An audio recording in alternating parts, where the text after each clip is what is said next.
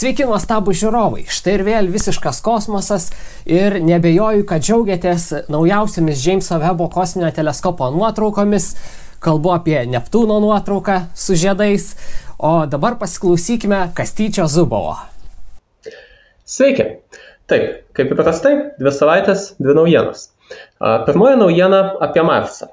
Na, gal e, konkrečiai naujieną nepavadinsim, nes tai nėra susijęs su kokiais nors labai naujais stebėjimais, tačiau apie a, tam tikrų stebėjimų paaiškinimą. Ir a, taip susijęs su a, ledynais Marse. Na, šiuo metu Marsas turi poliarinės ledo kepures, tačiau tiek įvairūs stebėjimai, tiek e, klimato modeliavimas rodo, kad e, praeitie Marse buvo tikrai e, žymiai didesnių apledėjimų, taip kad tikrai yra buvę periodų, kai Marsą dengia daug daugiau ledynų negu dabar. Iš kitos pusės, Marse nėra niekur aptikta tokių ledynų slinkimo požymių, kokių turime Žemėje, tarkim, na, kad ir Norvegijos fjordų arba um, Lietuvoje įvairūs um, ežerų slėniai, um, kurie būtent palikti judančio ledo, iš, išgraužti tokie pailgi graviai. Um, tai kyla klausimas, o kodėl, kaip, kaip, kas skirtingo Marse nuo Žemės, kad, uh, kad ledas nepaliko tokių, tokių paviršiaus formą, o gal iš viso neteisingi yra tie modeliai ir e, iš tiesų jokio apledėjimo Marse nebuvo. Bet panašu pagal naujo tyrimo rezultatus, kad apledėjimai tikrai buvo ir ledynai judėjo, tačiau tas vyko labai lietai. O priežastis yra e, silpnesnė Marso gravitacija. Žemėje ledynų judėjimui labai padeda vandens sluoksnis ties ledino apačia, nes didelis slėgis skatina ištirpti vandenį ties ledino, na, ties, ties ledino pagrindu. Ir tas skysto vandens tokia pagalvė su, palengvina visos ledo masės judėjimą.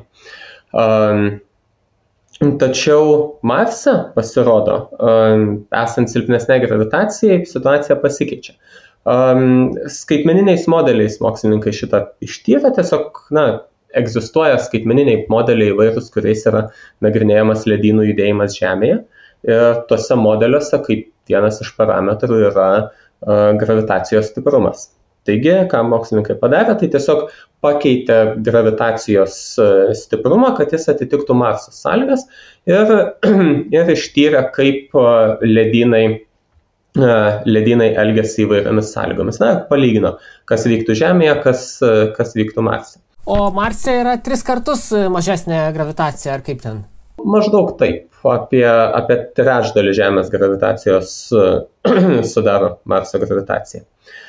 Um, taigi reikalas yra toks, kad Žemėje stipresnė gravitacija uh, tą vandenį labiau spaudžia tarp, tarp ledo sluoksnio ir uh, pagrindo, na, ar tai būtų dirba ar uolienos, ir dėl to vanduo labiau pasklinda plačiai ir tikrai veikia kaip geras lubrikantas. Uh, tuo tarpu Marse, kur tokio didelio slėgio nėra, vanduo e, lengviau išgraužia siaurus e, kanalus ir išteka iš po ledyno, tuo tarpu ledynas pats dar ir dėl to, kad tiesiog dėl silpnesnės gravitacijos nenorėtų taip, e, taip sparčiai judėti, jis tiesiog juda daug lėčiau. Arba iš viso lieka stovėti ant kieto paviršiaus, nors vanduo iš po apačios išteka. Netgi gali susidaryti toksai dalykas kaip uh, panašiai kaip būna vandeninė ledynų šelfai, na tarkim prie Antarktidos. Tai Marse panašus didžiuliai ledynai gali tiesiog likti kyboti nuo kokio nors šlaitų ar, ar panašiai. Um, tą ir Žemėje galim matyti labai mažais masteliais, tarkim, irgi žiemą, jeigu įvyksta atlydys ir uh, sniego sluoksnis paviršinis šiek tiek patirpsta, tada vėl užšala ir sukėtėja, tai vėliau gali susidaryti tokia situacija, kad, van, kad iš po apačios vanduo atitirpęs išteka ir lieka tokia ledo ar sniego na, atbarailos kiboti. Tai Žemėje tas vyksta na, mažais masteliais arba kai nėra iš apačios vanduo, kuris palaiko tą ledą. Tačiau Marse galėtų net ir nemaži tokie vat, kybantis ledynai susidaryti. Na ir aišku, jeigu ledynas kybo arba tiesiog stovi ant paviršiaus, o nejuda juo, tai ir tokių plačių slėnių neišgrauž. Iš kitos pusės Marse turėtų būti tirpstančio vandens tekmių paliktų išgraužų. Tai yra um, upių vagų, kurios yra uh, trumpalaikės. Na, aišku, Marse dabar jokių upių nėra, tačiau žinome daug uh, senovinių upių vagų ir uh, įmanoma nustatyti, ar bent jau įvertinti, kiek laiko tos upių vagos egzistavo. Ar tarkim tenai uh, šimtus milijonų metų upė tekėjo kažkuria, e, kažkuria vaga, ar tai buvo tiesiog kažkoks trumpalaikis darinys. Na, trumpalaikis tai tarkim gal keli tūkstančiai metų. Ir tokių gravių Marse irgi kai kur yra, kai kur yra randama. Taip pat gali būti, kad didelės dalies jų kol kas nepavyksta identifikuoti, tiesiog dėl to, kad šiandieninių zondų, kurie orbita aplink Marsą skraido ir fotografuoja jo paviršių, erdvinė skira yra nepakankama, kad, kad galėtų išskirti tos siaurus gravelius. Tačiau ateityje gali būti, kad juos pavyks, pavyks suformuoti, išskirti. Taip pat dar, dar viena įdomi implikacija šito atradimo yra, kad e, jeigu ledynas tikrai stovi vietoje ir po juo po truputį tirpsta vanduo, tai net jeigu tas vanduo išteka per gravelius, tai gali po ledynų susiformuoti ir toksai poledinis ežeras. Tas poledinis ežeras ilgą laiką, faktiškai milijonus metų, kol ledynas egzistuoja, gali gauti e, šviežio ir švaraus vandens, nes ledynų tirpstantis vanduo yra um, ypatingai švarus. Uh, taip pat tenai išlikdavo pastovi temperatūra, kadangi viršuje esantis ledynas uh, suteikia labai didelę šiluminę izolaciją. Na, temperatūra, aišku, niekada nebūtų aukšta, jie būtų apie tos 4 laipsnius Celsijaus, tačiau, tačiau liktų pastovi. Ir uh, kosminiai spinduliai bei Saulės spinduliuotė taip pat neprasiskverbtų į kito ežero per storą ledo sluoksnį. Visos šitos trys savybės, tai yra švarumas, pastovi temperatūra ir apsauga nuo žalingos spinduliuotės, yra palankios gyvybei. Taip, kad gali būti, kad tokie būtent ežerai palikti po ilgalaikių ledynų, jie galėjo būti tinkamiausia vieta e, gyvybei tarpti, e, tarpti Marse ir galbūt netgi išlikti ilgą laiką, jeigu jos apskritai tenai kada nors buvo. Tad gali būti, kad būtent tokie ežerai būtų geriausia vieta e, gyvybės paieškoms. Ar tokių ežerų kažkur dar aptinkama, ar ten jau po lienomis kažkur giliai Marse yra tų? Um, Ne, manau, kad ir paviršiuje turėtų, e, turėtų būti, aišku, priklauso nuo to, apie kokios senumo aplėdėjimus kalbama, nes e, šiaip Marse e, manoma, kad paskutinis rimtas aplėdėjimas buvo, m, man atrodo, prieš gal kokį šimtą tūkstančių metų ar panašiai. Um, taip, kad ir tuo metu galėjo tenai būti tokių poledinių, um, poledinių ežerų šiek tiek. Um, iš kitos pusės, na, e, bendrai visoje planetoje sąlygos daugiau mažiau tinkamos gyvybė, jos egzistavo tik prieš milijardus metų. Prieš šimtą tūkstančių metų tikrai bendrai planetos sąlygos nesiskyrė labai smarkiai nuo dabartinių.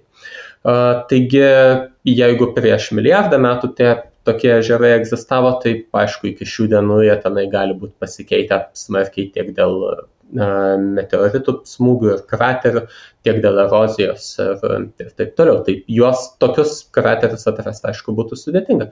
Bet, bet irgi gal įmanoma, tarkim, Jezero krateris, kuriame um, Perseverance važinėja, na, tai irgi yra milijardų metų senumo ežero dugnas.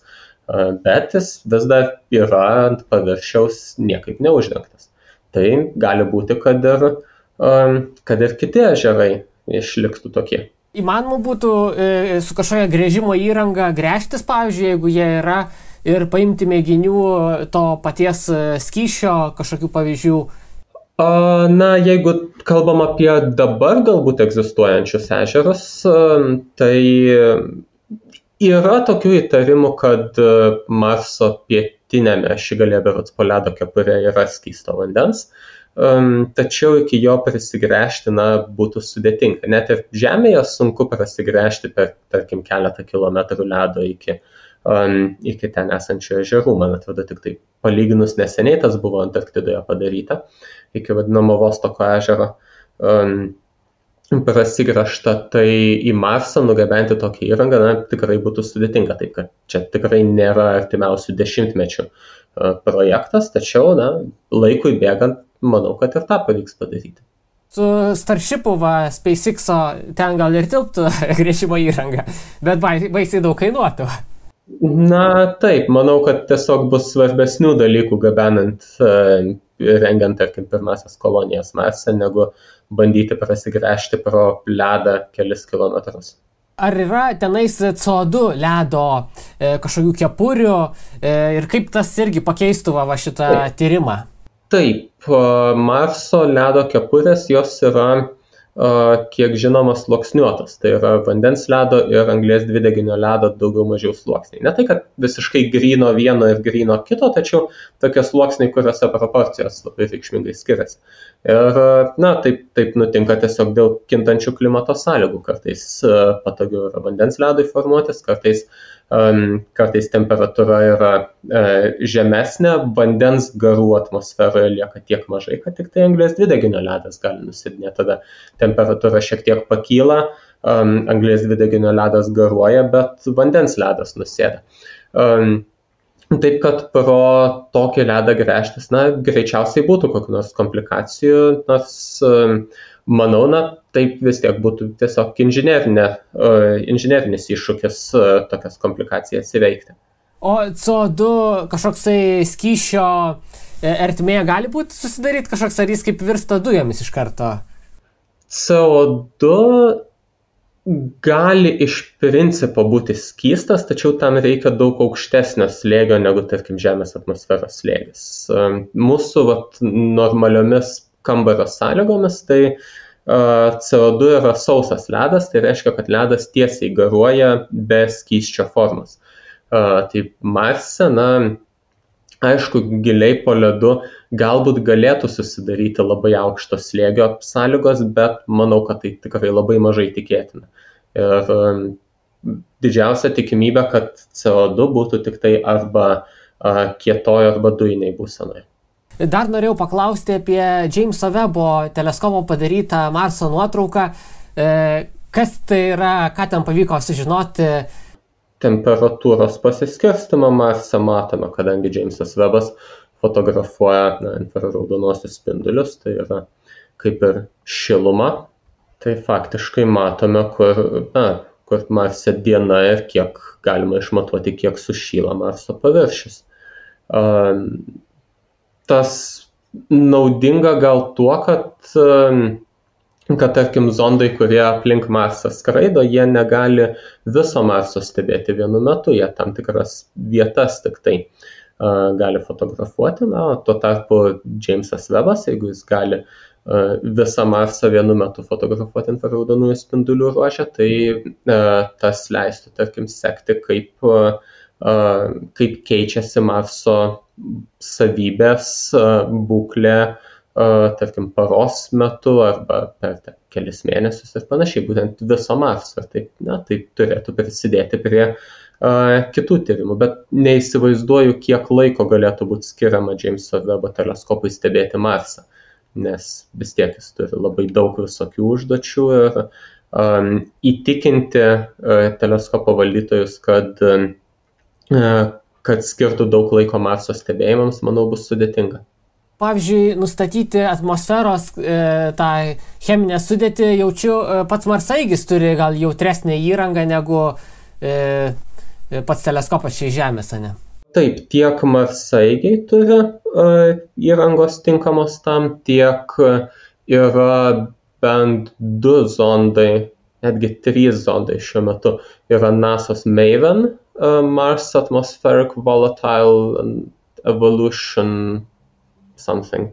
Um, žodžiu, atmosferai skirtas yra Indijos uh, MOM, Mars Orbiter Mission, um, kuris irgi pagrindė skirtas atmosferos tyrimams ir, jeigu neklystų, Junktinių Arabų Emiratų Alamal arba Viltis um, zondas irgi didžiulė dalimi skirtas yra būtent atmosferos tyrimams. Taip kad um, jie tyrinėja tiek atmosferos sudėtį, tiek jos pokyčius, tiek tai, kaip ji pabėginėja į kosmosą e, ir, panašius dalykus. Taip kad um, su Jamesu Webu kažkiek tą būtų galima stebėti, bet manau, kad uh, orbitiniai zondai gali tą daryti daug geriau.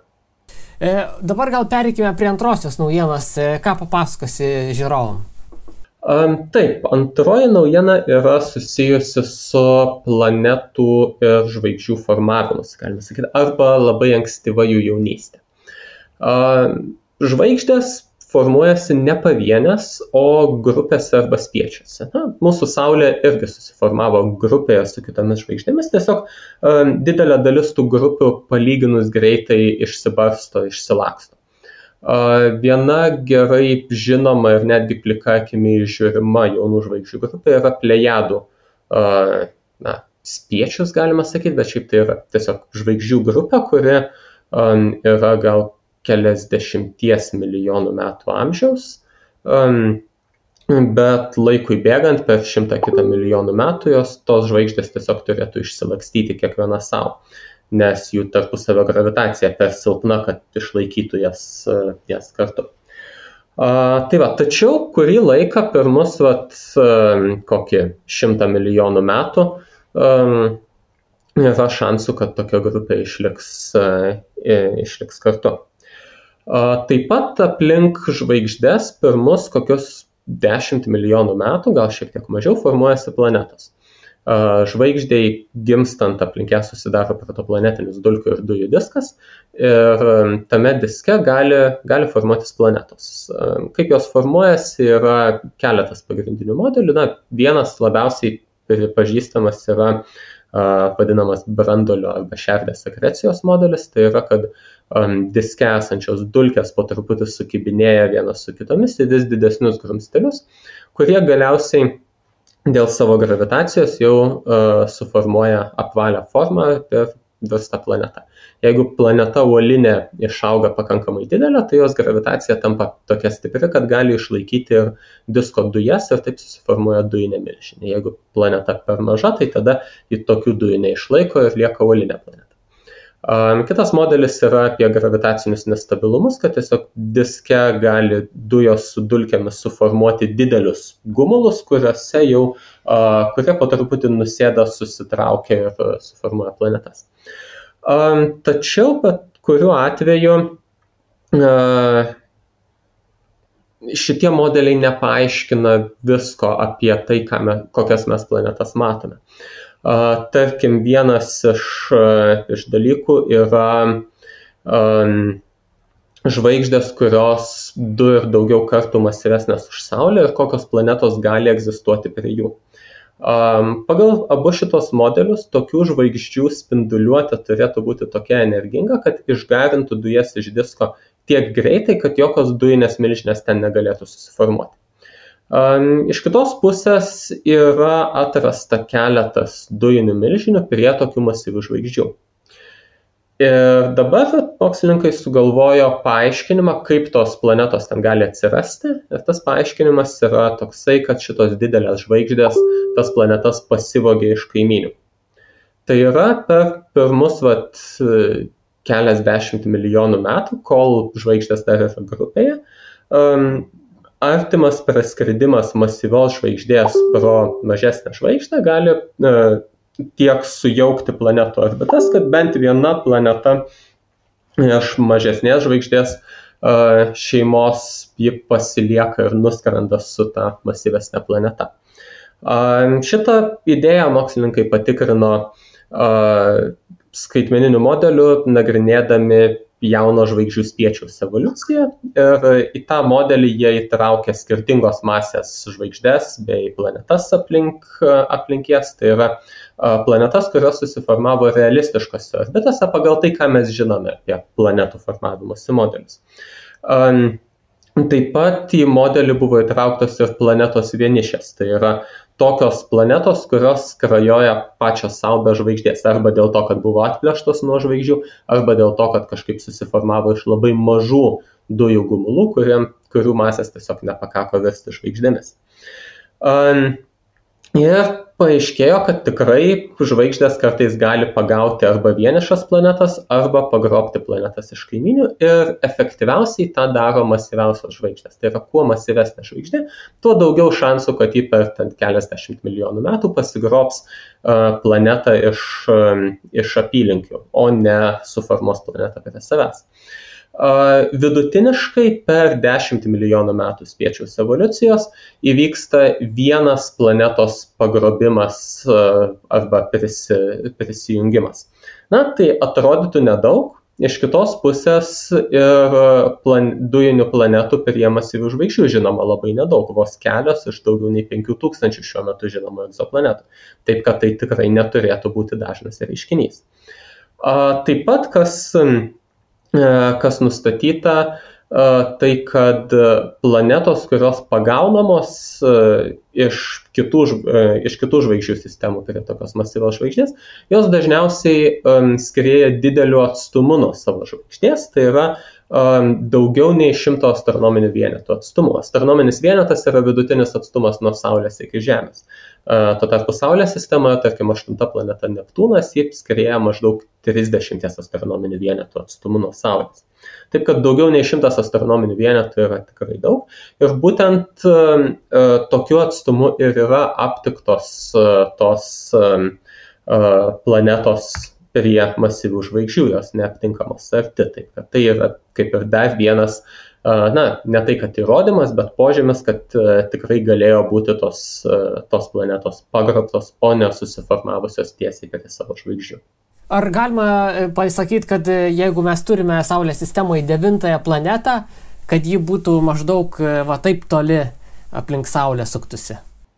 Apie devintą planetą, kiek yra šnekama ir skaičiuojama, tai taip, kalbama, kad ji yra bent kelis šimtus astronominių vienetų nutolusi nuo Saulės. Ir taip pat viena iš hipotezių, kaip tokia planeta ten galėjo atsidurti, yra, kad ji buvo pasigrobta iš kitos, iš kitos žvaigždės, per šalį skrendančias. Nes tiesiog taip toli nuo žvaigždės ir to protoplanetinio disko yra nebedaug ir tenai susiformuoti planetoms tiesiogiai būtų gana sudėtinga. Na, yra ir kitų būdų, kaip tam planeta ten galėjo atsidurti, bet, kaip sakiau, iš, viena iš hipotezių yra, kad tai galėtų būti pavokta planeta. Tiesa, čia svarbu pabrėžti, kad devintos planetos egzistavimas kol kas yra hipotetinis. Tai yra, turim lygtai netiesioginių įrodymų, kad tokia planeta egzistuoja, bet tiesiogiai jos bent kol kas nepavyko pamatyti, nepaisant dabar jau daugiau nei penketo metų ganėtinai intensyvių bandymų. Taip kad gali būti, kad jos ir nėra, to, tie visi netiesioginiai įrodymai tiesiog kitaip gali būti paaiškinti. O ar galėjo tai būti, kad mūsų Saulė tiesiog e, skrido pro kitą žvaigždę ir e, tiesiog pavogė tokią planetą, ne? Taip, taip, galėjo būti, kad e, pakankamai artimas praskridimas, prasilenkimas su kita žvaigždė tiesiog, na, privertė apsikeisti planetomis daugiau šansų, kad tai nutiko būtent pačioje Saulės jaunystėje, kai arti buvo daug tų kitų žvaigždžių, bet galėjo nutikti vos ne bet kada per tuos 4,5 milijardo metų. O e, toks apsikeitimas, kad gali būti, kad vien, e, iš mūsų kažką paėmė ir mes kažką iš jų paėmėm. Taip įmanoma? Kad vienu metu nutiktų tas ir tas, gal ir įmanoma, bet nesimsiu spekuliuoti, kokia to tikimybė. Uh, Bet kad Saulės sistema prarado kokią nors planetą dėl kitos žvaigždės perskridimo, tai irgi, irgi įmanomas variantas. Nėra jis labai tikėtinas, kaip ir tos devintos planetos pagavimas nėra labai tikėtinas, tačiau įmanomas. O ar yra kažkokių va, tokių ateityje prognozių, kad e, va, praskristų kada nors, e, nežinau, už milijardo metų pro mus kažkas ir va, pavoktų mėnulį kokį mūsų, ar, ar kažką tiesiog, žinai, Marsą pavoktų. Numatyti, kaip žvaigždės judės milijardą metų į ateitį yra pernelyg sudėtinga, kad galėtumėm, kad galėtumėm tą prognozuoti. Tačiau bent kelis šimtus tūkstančių metų į ateitį tokių artimų praskridimų tikrai nenumatoma. Milijonais metų skaičiuojant jau irgi darosi sudėtingiau pasakyti, nes tiesiog žvaigždžių judėjimas yra šiek tiek chaotiškas tokiamis laiko skalėmis. Tai reiškia, kad labai nedideli dabartinių matavimų netikslumai nulėmė labai skirtingas prognozes apie tai, kaip viskas vystysis per milijonus ir daugiau metų. Dėl to šito pasakyti negalime. Apie menulio pavogimą, na, tam, kad e, pagrobtų menulį nuo Žemės arba Žemę nuo Saulės atplėštų, tai turėtų būti tikrai labai labai artimas praskridimas, kurio tiesiog statistiškai vertinant tikimybė turbūt yra daug mažesnė negu vienas per milijardą metų. Nes, na, galime, galime įsivaizduoti, jeigu praskridimas ten, na, dabar, tarkim, artimiausia žvaigždė yra už kiek daugiau nei keturių šviesmečių, tai kad praskridimas įvyktų ten, tarkim, dešimt kartų mažesniu atstumu, reikėtų vidutiniškai laukti apie šimtą kartų daugiau negu to, kad va, praskridimas tokiu atstumu, kaip, kaip dabar artimiausia žvaigždė yra. Tai jeigu tai kaip dabar yra, na taip arti žvaigždės būna daugmaž reguliariai, tai dešimt kartų arčiau jos praskrenda gal ten kas kelis šimtus tūkstančių ar milijoną metų. Dar dešimt kartų arčiau, tai gaunasi jau šimtas milijonų metų. Bet net ir šimtą kartų arčiau negu tie keturi šviesmečiai yra vis tiek dar um, gana gana didelis atstumas nuo Saulės, kuris galėtų pakeisti va tokios va devintosios planetos orbitą, bet tikrai jokio poveikio neturėtų nei Žemė, nei netgi, tarkim, Jupiteriui ir Neptūnui. O jeigu įvyktų va, toks labai mažai tikėtinas įvykis, kaip sakai, ar mes e, galėtume kaip nors pasipriešinti ir užkirsti tam kelią? A, su tokiomis technologijomis, kokias turime dabar, tai visiškai ne, bet jeigu spekuliuojant apie tai, kas gali nutikti um, toli ateityje, tai panašiai kaip dabar yra svarstamos galimybės, kaip, um, uh, kaip išvengti asteroido smūgio į Žemę, tai yra pakreipiant to asteroido orbitą, tai galbūt tolimoje ateityje tiesiog galėsime prognozuoti, kad va, po milijono metų šita žvaigždė praskris labai arti ir nusiųsti tenai kokį nors uh, zondą pakankamai masyvų, kuris per e, šimtą tūkstančių metų pakreiptų tos žvaigždės orbitą tiesiog dėl gravitacinių sąveikų tiek, kad žvaigždė pralėktų jau saugiu atstumu.